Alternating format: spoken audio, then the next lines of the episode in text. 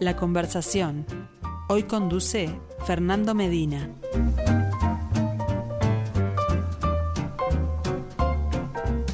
Saludos para todos, muy buen mediodía, ¿cómo les va? Esto es La Conversación, cada miércoles un artista. La semana es para exponer la obra, el miércoles es para conocer la palabra del artista, para conocerlo a él, para conocer su visión del mundo del arte. Es claro que este viaje que hemos dado en llamar Arte UI en perspectiva, bueno, nos puede deparar algunas muy gratas oportunidades. Por ejemplo, este asomarse de hoy a toda una gran familia uruguaya de artistas a través eh, de la obra y de la palabra, como decíamos, de uno de sus eh, representantes contemporáneos. Hablamos de una de esas familias que, abarcan además eh, muchas generaciones, ¿no? Como los Bach, por tirar un ejemplo. Baste decir que el bisabuelo del artista con el que voy a conversar ahora en instantes fue el monumental Juan Zorrilla de San Martín, nacido en 1855. El autor, por ejemplo, de la epopeya de Artigas, del Tabaré. El abuelo luego, y el abuelo ya tiene un papel directo en la vida de nuestro invitado, es, bueno, nada menos que el escultor José Luis Zorrilla de San Martín. Después, bueno, el padre de China, ¿no? Y de Guma para los amantes del teatro y del cine. Así que bueno, sí, una gran familia de artistas.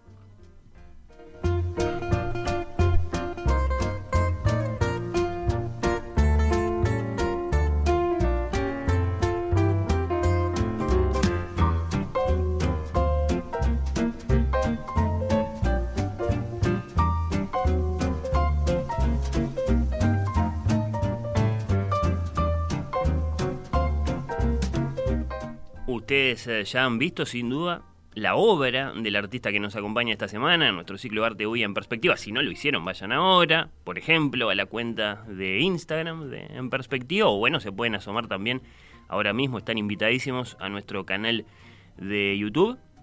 En ese caso, van a ver la obra, y me voy a correr un poquito. Van a ver la obra acá, junto a mí. Es un cuadro del que hay que tomar nota, bueno, de su relieve, de que hay pintura pero también hay madera y, y del que vale la pena subrayar el título, ¿no? Ese Merci Cézanne, gracias Cézanne, acerca del que vamos a conversar con el artista entonces en estos minutos. Ya lo tengo, creo que sí. El artista se llama Miguel Herrera Zorrilla. Bienvenido, ¿cómo le va? ¿Qué tal, Fernando? ¿Cómo estás? Eh, bueno, muchas gracias por, por la invitación. Eh, a colgar el cuadro y a charlar un poco de arte. Exactamente, sí, sí, sí. ¿Desde dónde nos estás acompañando, Miguel? Sé que en Punta del Este. Estoy en Punta del Este, en la casa de decoración y, y salón de tec, arameo y cúrate el alma. Ahí está. Cúrate el alma. Ahí te hace, te hace, el apunte la, la anfitriona, por lo que percibo. Sí, sí, sí. Una buena ayuda. ¿Qué tal Punta del Este en este mediodía de miércoles? No, muy lindo, sí. Sin gente Punta del Este es espectacular, ¿no? Yo soy más de ir para el lado de Rocha, pero pero mm, pero sí me entiendo, mucha gente que se viene a vivir acá que debe, ser muy lindo para, para vivir todo el año. Bueno, muchas gracias Miguel por acompañarnos. Toda esta introducción genealógica que yo hacía eh, eh, no es mera, digamos, decoración, vamos a usar esa palabra que le pongo a la charla, sino que tiene mucha relevancia, ya que este artista, Miguel Herrera Zorrilla, bueno, valora especialmente ese pertenecer a la familia. En particular, repito, por el recuerdo, por la influencia eh, de su abuelo, el también artista Juan eh, Zorrilla. ¿Qué, recuerdos, Miguel? José Luis. Perdón, claro. José Luis. José Luis Zorrilla, mirá, era, en algún momento me iba a entreverar. Juan era el, poeta y era mi bisabuelo. El, el, poeta de la epopeya de Artigas, claro, sí, sí, sí. Eh, sí, sí, Tabaré y la leyenda patria. Por ejemplo. Y, varios. Por ejemplo, bueno, pero de ese abuelo, de José Luis, ¿qué, qué recuerdos no te abandonan nunca? Bueno, el, el eh, mm, primero la persona, ¿no? Yo conviví unos cuantos años porque vivíamos en la misma casa ahí en, en la calle 21 de septiembre, que, que todavía pertenece a la familia. Y, y, bueno, para mí era muy de chico, era un, un lujo poder ir al, al, taller con él todos los días, ¿no? Cuando, cuando podía, cuando no tenía que ir a la escuela o cuando, o, en algún eh, fin de semana o lo que fuera, ¿no? Siempre fue una, una, una figura muy importante para mí dentro de mi formación y dentro de mi educación, ¿no? 21 de septiembre, abajo, ¿no? Casi llegando a la Rambla, ¿qué será? Esquina Roque Graceras, por ahí. Ahí está, sí, sí, por ahí, sí. Sí, sí. Bueno, fue la casa de... Era, era una casa eh, muy, muy vinculado con el arte, ¿no? Porque también estaba, ahí vivía, vivía China también, eh, también estaba Gumita, que era una gran vestuarista y pintora también, estaba Inés, que era, una gran pintora también, o sea que era toda gente, eh, siempre cuando, en las conversaciones al mediodía, en el almuerzo o de noche, cuando se comía, o, siempre había gente de visita y siempre gente vinculada con el arte, ¿no? Claro, claro. Bueno, sí, así que ahí estaba el abuelo, eh, José Luis. Eh, ¿Del bisabuelo tuyo también estaba, digamos, la, sombra presente? ¿Tenías conciencia vos de quién era, de quién había sido tu bisabuelo?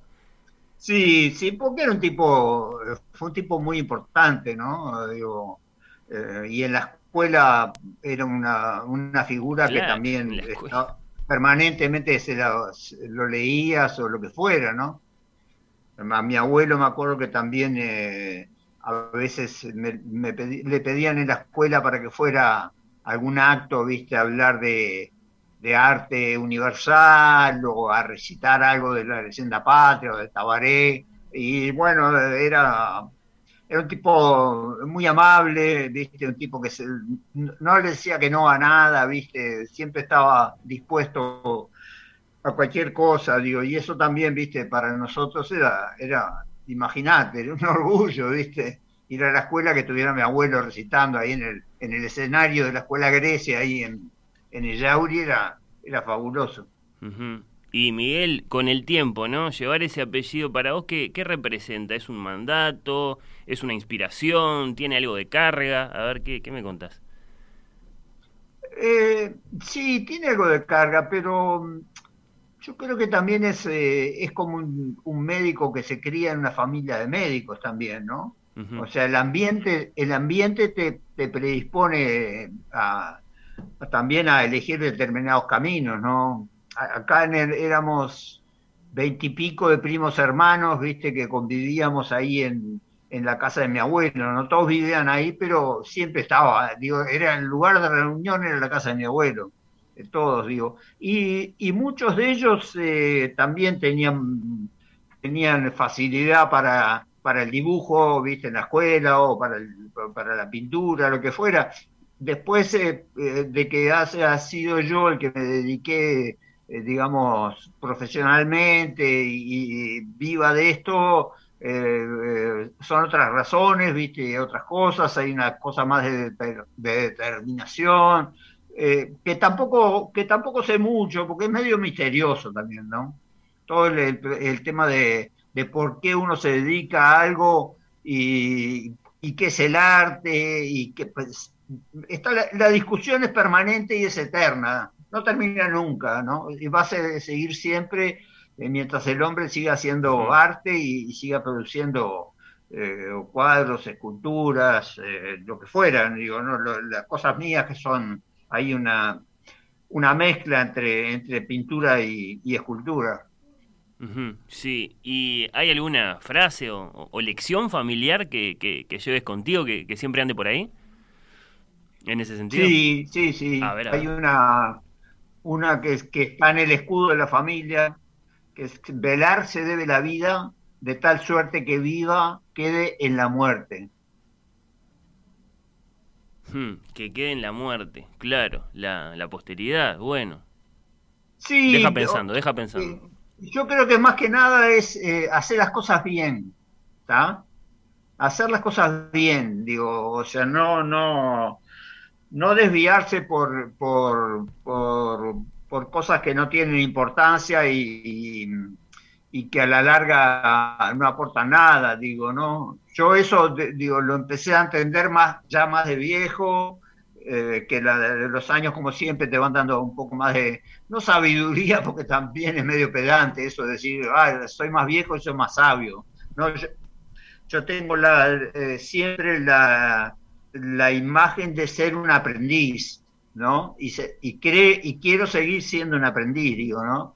Seguir siendo aprendiendo, digo. No le puedo enseñar a nadie nada porque no me siento eh, o sea, con la capacidad para hacerlo y, creo que sí, lo que uno tiene que estar siempre muy abierto a todo lo que viene y, y creo que a lo largo de mi carrera y de mi vida lo he ido haciendo así, ¿no? O sea, he ido saltando de muchos estilos y muchos tipos de, materiales y de diferentes eh, series de, o sea, series de campo, series de la pedrera, eh, series de Nueva York, he hecho de todo un poco, digo, y, y, realmente me siento contento de que haya sido así, de que me haya metido en esa, en esa dinámica de trabajo, ¿no?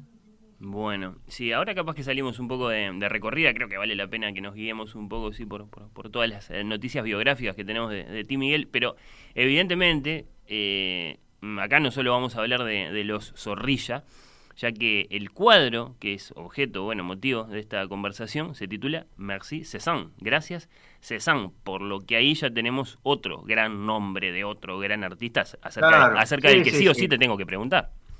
A ver qué representa Cézanne para vos.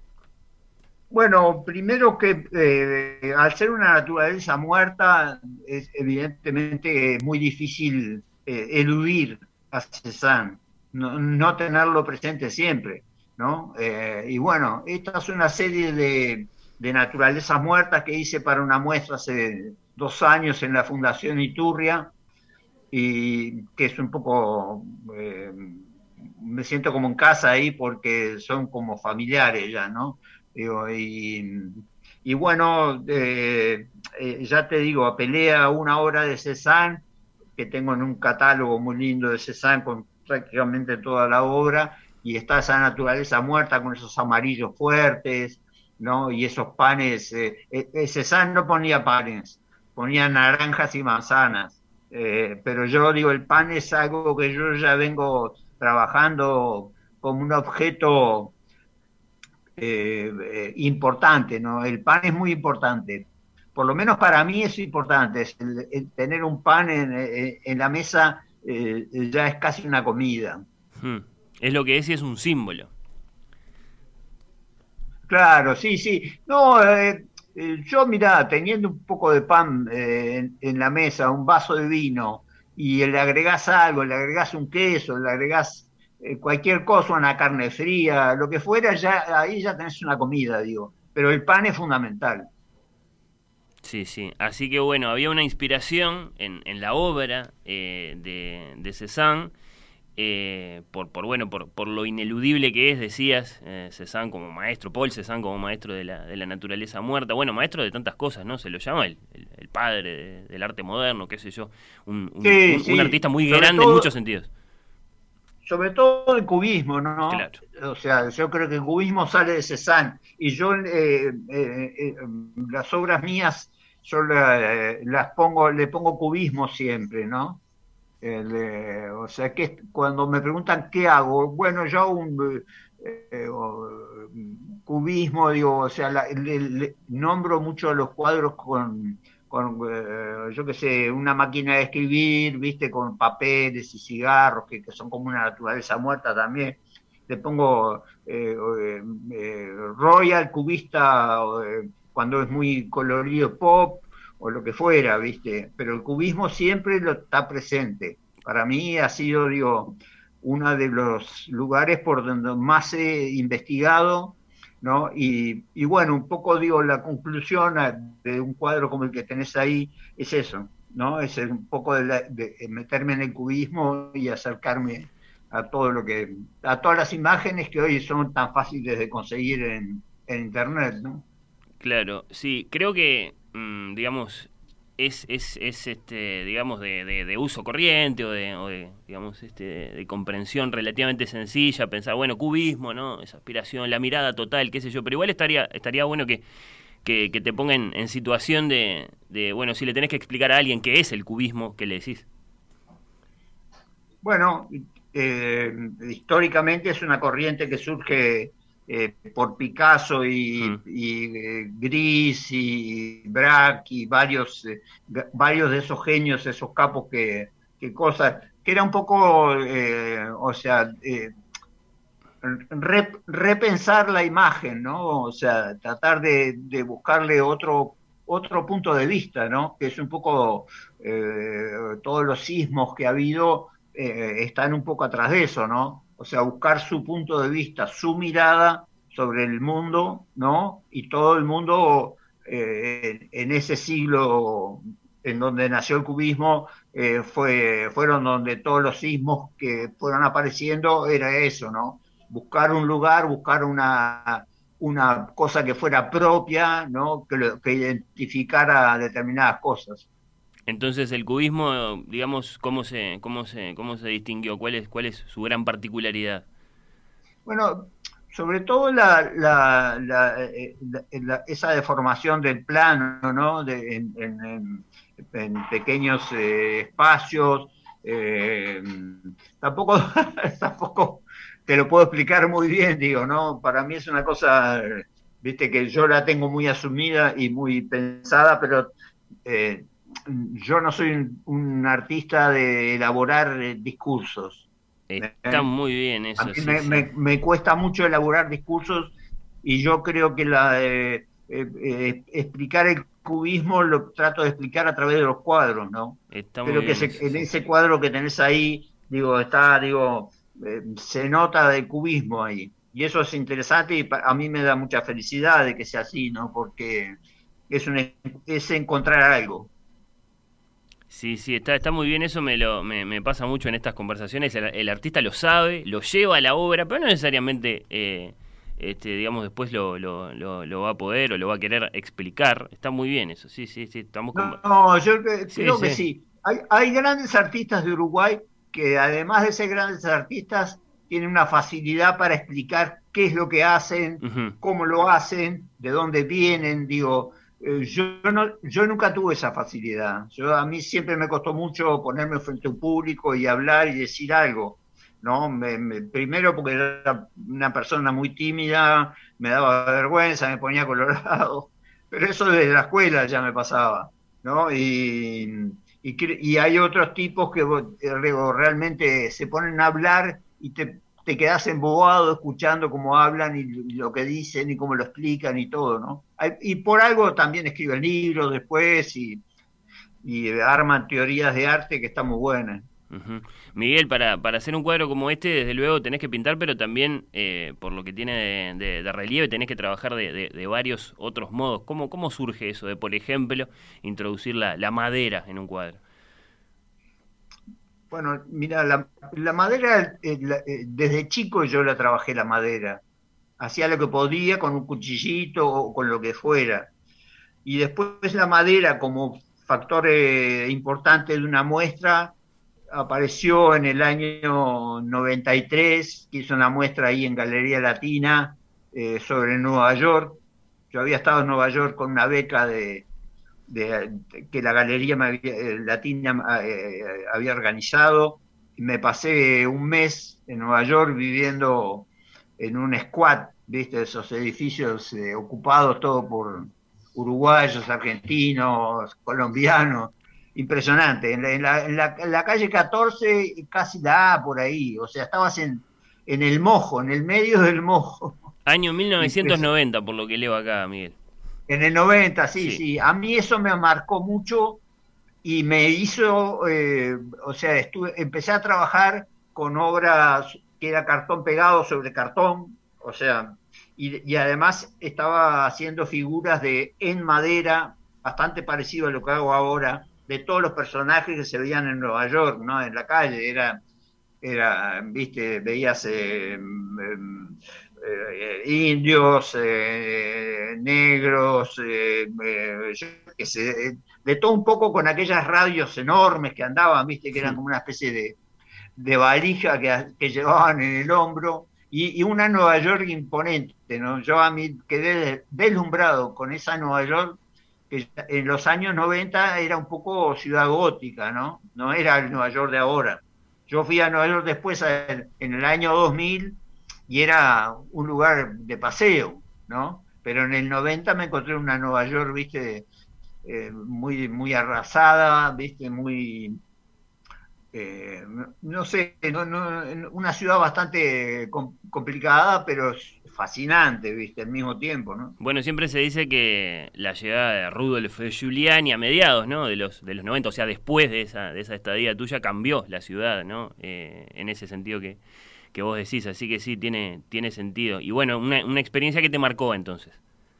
Sí, me marcó, yo volví a, Nueva York eh, a los 10 años con Ignacio Iturria, que él estaba haciendo una muestra allá en, en eh, Galería Malboro, una muestra, digo, una galería muy importante de, Nueva York, digo, a nivel mundial, se conocida en todos lados, ¿no? Y me invitó a pintar con él allí en un estudio que había que había eh, alquilado y pasamos bárbaro. Eh, eh, fue también, viste, ahí me empecé a cambié también lo que venía haciendo, empecé a trabajar con, con cosas de, la aventura que después iban a ser muy importantes para hacer varias muestras sobre eso, ¿no? Y, bueno, yo había, había, trabajado con Ignacio unos cuantos años como ayudante, que, que, también fue un poco eh, un poco mi maestro, ¿no? Digo, me dejó, me dejó mirarlo, o sea, me dejó mirar, ¿viste? O sea, cómo, cómo hacía las cosas, todo, entonces digo, y yo lo ayudaba en lo que fuera, digo, y creo que eh, fue una, eh, una época muy, muy fermental, ¿viste? O sea, la, trabajábamos como podridos, ¿viste? No parábamos en todo el día, ¿viste? Parábamos a jugar algún pool, ¿viste? Y después de vuelta al trabajo y y creo que eh, tanto para él como para mí fueron, eh, fueron épocas eh, muy interesantes lo que salía, ¿no? Otro tema o, motivo que puede llamar la atención a quien repasa tu obra es la portada de la revista Life. Miguel, ¿eso? ¿De dónde sale? Mm, bueno, de verlo de chico, la revista Life era era, tenía unos fotógrafos imponentes, mm, ¿no? O sea, Capa, eh, Cartier-Bresson, eh, a la otra eh, creo que se llama una, una fotógrafa americana. O sea, era muy seductor todo el material que había. Y además escribían eh, tipos fenómenos, ¿no? Porque escribía Hemingway en la revista Life. ¿Te das cuenta? Ese cronista, uno de los cronistas era Hemingway.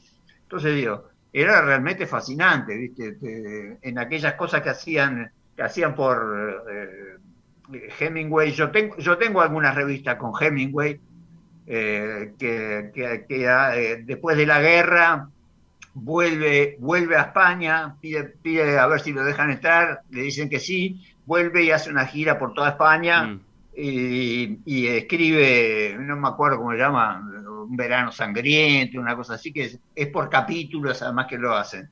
Y la revista Life siempre me pareció que era un lugar donde yo podía meter en, la tapa, en esa tapa de Life, yo podía meter eh, lo que fuera, ¿viste? O sea, me permitía una libertad increíble porque era lo que yo había visto desde chico en la revista, ¿no? O sea, la, la tapa de Life era era como un mundo aparte, ¿viste? Y bueno, después trabajé, por eso trabajé una serie sobre, sobre Kennedy también, que era, era una obra que, no la puse nunca acá, eso fue con una galería argentina y, y también, ¿viste? Eso fue inspiración por, por la revista Life también, ¿viste? Ese mundo, ese mundo eh, tan seductor de los Kennedy con sus eh, con su vida, con sus casas, con sus barcos, con su eh, con sus perros, todo era todo era, era lindo.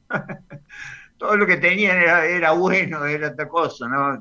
yo, yo los admiré mucho a los dos, tanto a, John como a, Robert me parecieron dos tipos que hubieran cambiado mucho Estados Unidos si hubieran, si hubieran seguido, ¿no? O sea, eran tipos que tenían, digo, sobre todo creo que más Robert que, que John, ¿no? Eran tipos que prometían, viste, un Estados Unidos mucho mejor, ¿no?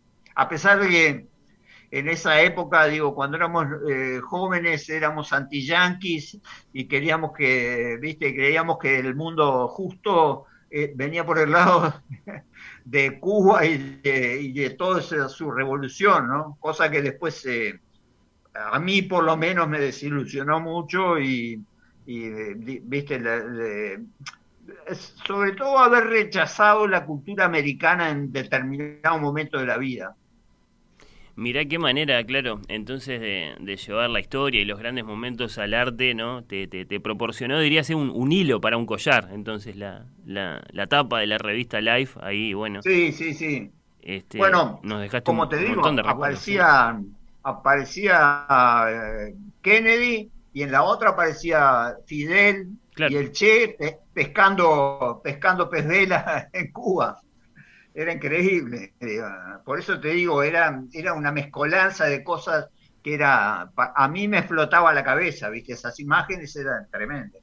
Sí, sí, ahí veíamos algunas quienes nos están siguiendo eh, vía eh, YouTube habrán podido ver, por ejemplo, el mencionado Ernest Hemingway con su con su clásica máquina de escribir y su, su vasito ahí cerca de, de, lo que sea que estuviera escribiendo, una imagen absolutamente icónica. lo hice mucho a, a, Hemingway, lo, ¿viste? Tanto el, Hemingway escritor como el cazador, como el aventurero, viste, el tipo, el, el, mujeriego, el matón, porque también era medio matón, Hemingway, ¿no? Quería pelearse con todo el mundo, viste, bueno. pero a mí, a mí me realmente también es un, es un autor que me encantaba. digo, me encanta porque cada tanto vuelvo a leer algo de él, ¿no? Hace poquitos días se cumplió fecha redonda de la, de la muerte de Hemingway, que murió un 2 de julio, el 2 de julio de 1961, así que fueron 60 años. Del... Un personaje, ¿no? Sí, bueno, y hablando de la muerte, claro, sí, de, con, con, con, esa muerte tan tan trágica después de sus de su bueno de su, de su descenso al infierno de, de, los tratamientos psiquiátricos y, y, bueno y ese, ese ese suicidio tan tan tan impactante eh, para, para, todos quienes lo admiraban ¿no? y para y para la posteridad sí. Sí sí sí. Digo pero digo un tipo que hizo muchas cosas no sí. Porque digo, hizo increíble digo no hay una hay un libro de, de Padura, no sé si lo conoces, esa Padura, el cubano. Bueno, que en una de... Adiós Hemingway se llama. Adiós Hemingway, es fabuloso, ese cuento es impresionante, ¿no? Te, lo pinta Hemingway de lo que era, digo, de lo que de todo lo que podía llegar a ser, ¿no? porque era un tipo, cuando se mató era un tipo bastante joven. Sí, sí, sí, y evidentemente un, gran aventurero, un gran escritor, bueno, muchas, muchas cosas. ¿A qué a qué maestros has admirado más, eh, Miguel, de todas las épocas y de todas las latitudes? Eh, eh, del arte universal, lo que pasa es que son tantos que... Y bueno, me nombras alguno, me, han, me, han, influido en, en, mi pintura, hay, muchos, digo, ¿no? depende de, viste, la época. Yo cuando hice la serie de, La Pedrera, por ejemplo, que eran unos paisajes muy coloridos, eh, evidentemente que me basé en los planistas, ¿no? Porque eh, incluso Petrona Viera había, había pintado la costa de Rocha, entonces, viste, eh, esa cosa de, de la luz, de, los, de las sombras en azul y violeta y rosado, viste, también eh, Blanes Viale también, ¿no? Había, había incursionado para, también por ese lado, digo, ¿no? Y, bueno, y Sorolla, todos los que se dedicaron a pintar el sol, digo, a mí, eh, todos me aportaron algo, viste, para mi serie, digo, ¿no? Eh, que para mí, yo la disfruté mucho también esa, porque viví un tiempo en la pedrera y es un poco como mi segunda casa. Y de algún viaje, Miguel, capaz que esto es lo último que te pregunto, de algún viaje de haber estado parado frente a un cuadro, frente a una escultura, de haber sentido ese, deslumbramiento que no te lo olvidas en toda la vida. Eh, no, no, no especialmente. Eh, mirá, eh, la primera vez que fui a, España, a Madrid, invitado también por una cuestión de arte, me fui a, ver a, creo que es en el Reina Sofía que está, el Guernica. Y, pensé que era eh, el museo abría todo el día y cerraba a las 2 de la tarde los domingos, una cosa así. Y llegué y lo pude verme, 30 segundos. Uh. Con, eso, con eso me quedé, me quedé con ganas de ver, ¿no? Digo, y después a, un tipo que también, digo, nunca lo, nunca lo vi un cuadro en directo, fue a, a Matisse, que para mí es, es uno de los superiores. Matisse es uno de los capos del Olimpo, ¿viste? histórico, ¿no? Bueno, que... Una, bestia, una bestia.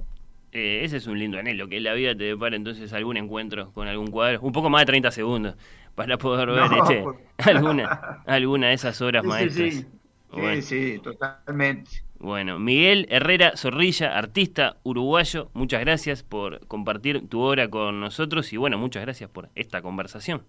No, gracias a ustedes y ya te digo, yo soy de escucha de la radio, así que conozco que todo el esfuerzo además que hace para que la cultura tenga un lugar importante en el mundo de, la radio, bueno, y ahora de, de la imagen también por, con todos estos aparatos, ¿no? Y ojalá que siga así.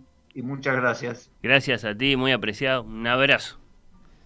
Gracias, igualmente. Chao.